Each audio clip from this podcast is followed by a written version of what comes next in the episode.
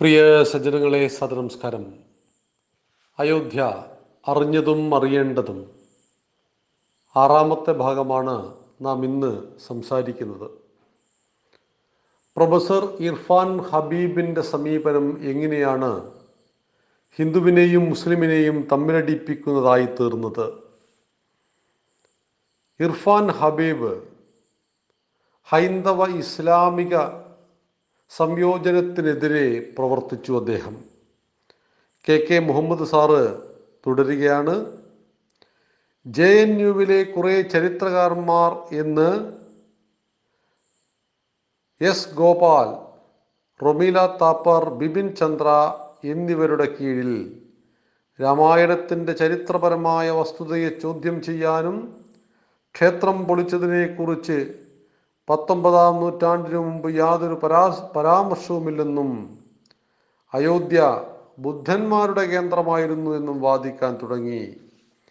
ഇവരുടെ കൂടെ professor R Sharma, Akhtar Ali, D N ധ, സൂരജ് ബാൻ, ഇർഫാൻ ഹബീബ് എന്നിവർ കൂടിയായതോടെ അത് ചരിത്രകാരന്മാരുടെ വലിയൊരു കൂട്ടായ്മയായി. ഇവരിൽ സൂരജ് ബാൻ മാത്രമേ ആർക്കിയോളജിസ്റ്റായി ഉണ്ടായിരുന്നുള്ളൂ. ആർ ശർമ്മയുടെ കൂടെയുള്ള ചരിത്രകാരന്മാർ ബാബറി മസ്ജിദ് ആക്ഷൻ കമ്മിറ്റിയുടെ എക്സ്പേർട്ടായി പല ഗവൺമെൻറ് മീറ്റിങ്ങുകളിലും പങ്കെടുത്തു. ഇവരുടെ മസ്ജിദ് ആക്ഷൻ കമ്മിറ്റിയുടെ പല മീറ്റിങ്ങുകളും നടന്നത് ഇന്ത്യൻ കൗൺസിൽ ഓഫ് ഹിസ്റ്റോറിക്കൽ റിസർച്ചിൻ്റെ ചെയർമാനായ ഡോക്ടർ ഇർഫാൻ ഹബീബിൻ്റെ നേതൃത്വത്തിലും. ബാബറി മസ്ജിദ് ആക്ഷൻ കമ്മിറ്റിയുടെ മീറ്റിങ്ങുകൾ ഇന്ത്യൻ കൗൺസിൽ ഓഫ് ഹിസ്റ്റോറിക്കൽ റിസർച്ചിൻ്റെ ഓഫീസിൽ നടക്കുന്നത് അന്നത്തെ മെമ്പർ കൂടിയായ എൻ ജി എസ് നാരായണൻ എതിർത്തെങ്കിലും ഡോക്ടർ ഇർഫാൻ ഹബീബിൻ്റെ മുന്നിൽ ഇതൊന്നും വിലപ്പോയില്ല. പത്രങ്ങളിലും കാലിക പ്രസിദ്ധീകരണങ്ങളുമടക്കം ധാരാളം ബന്ധമുണ്ടായിരുന്ന ആളായിരുന്നു ഇർഫാൻ ഹബീബ്. ആലോചിച്ച് നോക്കൂ, ഒരു രാജ്യത്തിന് ശാശ്വതമായ സമാധാനത്തിലേക്ക് നയിക്കേണ്ട ഒരു ചരിത്രകാരൻ മുസ്ലിങ്ങളുടെ പക്ഷത്ത് ചേർന്ന് നിന്നുകൊണ്ട് അത് ബുദ്ധന്മാരുടെ കേന്ദ്രമായിരുന്നു എന്നും അവിടെ ഹിന്ദുക്കൾക്ക് യാതൊരു അവകാശവുമില്ല എന്നും വരുത്തി തീർക്കുവാൻ വേണ്ടിയിട്ട് മീറ്റിങ്ങുകൾ സംഘടിപ്പിക്കുന്നു. ആ മീറ്റിങ്ങുകൾ ആ മീറ്റിങ്ങുകൾ എൻ്റെയും നിങ്ങളുടെയും നികുതിപ്പണം കൊണ്ട് പ്രവർത്തിക്കുന്ന സർക്കാർ സ്ഥാപനത്തിനുള്ളിൽ വെച്ച് നടത്തുന്നു. ബാബരി മസ്ജിദ് ആക്ഷൻ കമ്മിറ്റി പള്ളിയിൽ വെച്ചോ ഏതെങ്കിലും മുസ്ലിം വീടുകളിലോ സ്ഥാപനങ്ങളിലോ വെച്ചോ നടത്തുന്നത് നമുക്ക് മനസ്സിലാക്കാം. എന്നാൽ അത് സർക്കാരിൻ്റെ ശമ്പളം പറ്റുന്ന ഒരു ഉദ്യോഗസ്ഥൻ സർക്കാരിൻ്റെ ഉടമസ്ഥതയിലുള്ള ഓഫീസിൽ വെച്ച് നടത്തുന്നു എന്ന് പറയുന്നത് എന്തുകൊണ്ടാണ്? ഇവിടെയെല്ലാം വലിയ വലിയ ഗൂഢാലോചനകളെക്കുറിച്ച് ഭാരതീയ സമൂഹം തിരിച്ചറിയണം. നമ്മൾ കുറച്ച് കാലങ്ങളായിട്ട് ചർച്ച ചെയ്തതായിരുന്നു ജെ എൻ യു. അവിടെ കനയ്യ കുമാരനും ഉമർ ഖാലിദും അപരാജിതയും ചേർന്നുകൊണ്ട് അഫ്സൽ ഗുരു എന്ന കൊടുംഭീകരൻ്റെ മൂന്നാം ചരമദിനം ആഘോഷിച്ചു. ഇന്ത്യൻ പാർലമെൻറ് മുറ്റത്ത് ആറ് സൈനികന്മാരെ വെടിവെച്ചു കൊന്ന അഫ്സൽ ഗുരു എന്ന കൊടുംഭീകരനെ ഭാരതത്തിൻ്റെ പരമോന്നത നീതിപീഠമായ സുപ്രീം കോടതി പന്ത്രണ്ട് വർഷക്കാലം ആയിരക്കണക്കിന് പേജുകളിലൂടെ തലനാരിഴകേറി പരിശോധിച്ചു. അതിനുശേഷം തൂക്കിക്കൊല്ലാൻ വിധിച്ചു. സുപ്രീം കോടതി ഒരാളെ തൂക്കിക്കൊല്ലാൻ വിധിച്ചാൽ പിറ്റേ ദിവസം ഇന്ത്യയിൽ തൂക്കിക്കൊല്ലുന്നില്ല. അയാൾക്ക് കാര്യങ്ങൾ ബോധിപ്പിക്കുവാൻ വീണ്ടും അവസരമുണ്ട്. അങ്ങനെ വാദപ്രതിവാദങ്ങളുടെ അനേക വർഷം നീണ്ടുനിന്ന കാര്യപദ്ധതികൾക്കൊടുവിൽ മരണം വരെ തൂക്കിക്കൊല്ലുവാൻ വിധിച്ചു ബഹുമാനപ്പെട്ട കോടതി.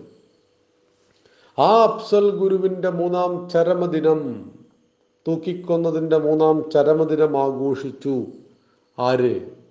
കനയ്യകുമാറും ഉമർ ഖാലിദും അപരാജിതയും. ഇവരൊക്കെ ആരാണ്?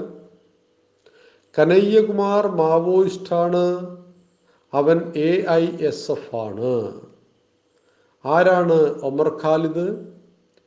ഇന്ത്യ ഒരായിരം കഷ്ണങ്ങളായി പൊട്ടിത്തെറിച്ചാലും ഇസ്ലാമിനെ അത് ബാധിക്കുന്നില്ലെന്ന് പറഞ്ഞ മൗലാന മൗദൂദി, ആ മൗദൂദിയുടെ ജമായത്തെ ഇസ്ലാമിയുടെ രാഷ്ട്രീയ മുഖമായ വെൽഫെയർ പാർട്ടി ഓഫ് ഇന്ത്യയുടെ അഖിലേന്ത്യാ അധ്യക്ഷനായ എസ് ക്യു ആർ ഇല്യാസിയുടെ മകനാണ് ഉമർ ഖാലിദ്. ആ ഉമർ ഖാലിദിൻ്റെ കൂട്ടുകാരിയും കാമുകിയുമൊക്കെ എന്ന് വിശേഷിപ്പിക്കുന്നു ദേശീയ നേതാക്കന്മാരായ കമ്മ്യൂണിസ്റ്റ് പാർട്ടിയുടെ ദേശീയ നേതാക്കന്മാരായ ഡി രാജയുടെയും ആനി രാജയുടെയും മകളായ അപരാജിത. ഇതൊന്നും യാദൃച്ഛികമായി സംഭവിക്കുന്നതല്ല.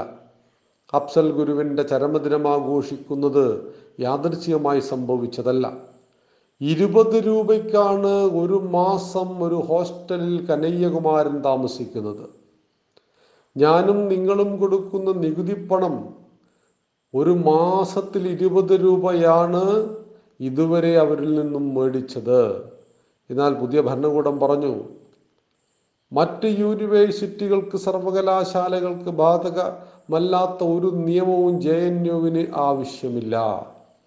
ജെ എൻ യു അടവച്ച് വിരിയിക്കുന്ന വിദ്യാർത്ഥികളിൽ എത്ര ശതമാനം ആളുകൾ നമ്മുടെ നാടിൻ്റെ യശസ്സിനെ വർദ്ധിപ്പിക്കുന്നു?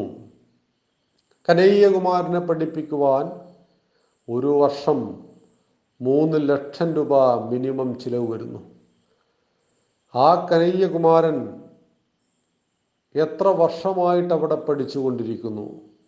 ഏഴ് വർഷമായിട്ട്. അതായത് ഇരുപത്തിയൊന്ന് ലക്ഷം രൂപയ്ക്കരികിൽ ഈ രാഷ്ട്രത്തിൻ്റെ മുന്നോട്ടുള്ള പ്രയാണത്തിന് ഉതകുന്ന രീതിയിലുള്ളൊരു വ്യക്തിയെ സൃഷ്ടിച്ചെടുക്കുവാൻ വേണ്ടി നമ്മുടെ ബഹുമാനപ്പെട്ട കോടതി ചിലവഴിച്ചിട്ടും അതുകൊണ്ട് എന്ത് പ്രയോജനം എന്ന് നമ്മുടെ നാട് ചോദിക്കുകയാണ്. വിദ്യാഭ്യാസം വ്യക്തിയിലെ പൂർണ്ണതയുടെ ആവിഷ്കാരമാണ് എങ്കിൽ, വിദ്യാഭ്യാസം മനുഷ്യന് ശാന്തിയും സമാധാനവും നൽകുന്നു എങ്കിൽ, നമ്മുടെ വിദ്യാഭ്യാസം ഇത്തരം വ്യക്തികൾ സൃഷ്ടിക്കുന്ന, ഇർഫാൻ ഹബീബിനെ പോലെയുള്ള വ്യക്തികൾ സൃഷ്ടിക്കുന്ന വിഷം നിറഞ്ഞ വിദ്യാഭ്യാസ പദ്ധതികളാണ്. ആ പദ്ധതികളെ ശരിയായ രീതിയിൽ തിരിച്ചറിയുന്നതൊപ്പം തന്നെ അയോധ്യ വിഷയം എങ്ങനെ പരിഹരിക്കപ്പെട്ടു, പരിഹരിക്കപ്പെട്ടതിൻ്റെ നാൾവഴികളും അതിൻ്റെ രാഷ്ട്രീയവും ബി ജെ പിയുടെ വിജയത്തെക്കുറിച്ചും തൊള്ളായിരത്തി എൺപത്തി ഒമ്പതിൽ രണ്ട് സീറ്റുകൾ മാത്രമുണ്ടായിരുന്ന ബി ജെ പി എൺപത്തിയഞ്ച് സീറ്റുകളിലേക്ക് കുതിച്ചുയർന്നതും തൊണ്ണൂറ്റിയാറുകൾക്ക് ശേഷം കോൺഗ്രസ്സുകാരനല്ലാത്ത ഒരു പ്രധാനമന്ത്രി അഞ്ച് വർഷം തുടർച്ചേന ബി ജെ പിക്കാരനായ അടൽ ബിഹാരി വാജ്പേയി രാഷ്ട്രം ഭരിച്ചതിനെക്കുറിച്ചും നമുക്ക് സമഗ്രമായി സംവദിക്കാം. നന്ദി, നമസ്കാരം. വന്ദേ മാതരം.